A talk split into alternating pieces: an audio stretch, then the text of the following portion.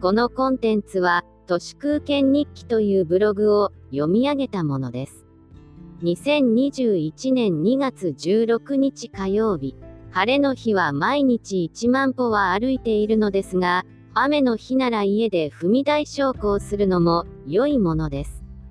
高いステッパーとか、まるで必要ありません。外に出るのは億劫ですし、なんといっても今は必ずマスクをしないとならないことが超絶面倒です。家の中ならば、ネットフリックスを見ながら運動もできます。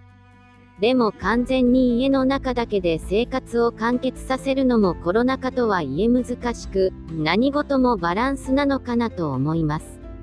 ステイホームしていると、日常は滞っているかのように見えますが、私の中では日々少しずつ進んでいきます。例えば、これまではカメラで静止が撮影していた非破壊自炊を動画撮影に変えてみました。動画の撮影ボタンを押して、最初のページから最後のページまでめくっていく様子をひたすら撮影します。読むときは動画再生して、ポーズボタンを押して文字を読み、読み終わったらポーズを解除します。動画のポーズでもピンチで拡大できますし、悪くありません。なんといっても、何回もシャッターを押さなくていいのが楽です。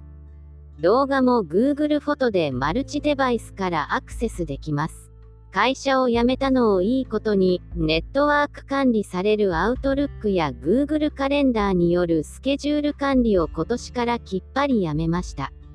紙の手帳を持ち歩いているのですが、それなりの大きさじゃないと不便なので、B6 サイズのものを使っています。両手が開くように、無印のファスナー付き手帳カバーに、湯沢屋で売ってた手作り用のバッグの紐パーツを組み合わせて、サコッシュのようにして使っています。スケジュール管理がオフラインで完結するのも悪くありません。無料で使えるスケジューラーとか、怪しいなと思ってしまいます。クラブハウスも、招待された人の電話帳データがクラブハウスに全て吸い上げられており、クラブハウス側は膨大な無料ユーザーのとてつもない広範なソーシャルグラフを把握できちゃう作りになっているみたいです。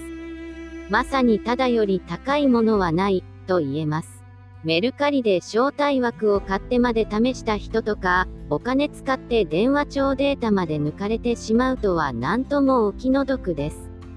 プラットフォーマーは古今東西、アコギなものです。暮らしのマーケットっていう、水回りのメンテナンスとか、引っ越しとか、リフォームとかのプラットフォーマーも、手数料2割もぶっこ抜く上に、登録業者が気に食わないツイートをしたら、問答無用で契約解除とか、本当に鬼です。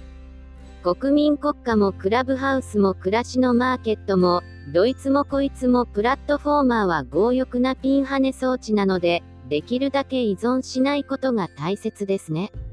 マネーつまりお金もまた、国民国家というプラットフォーマーのポイント制度みたいなものなので、貨幣依存率のようなものをどんどん下げていきたいです。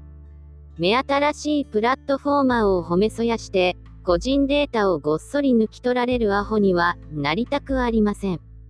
以上、本日も最後まで誠にありがとうございました。人の行く裏に道あり花の山。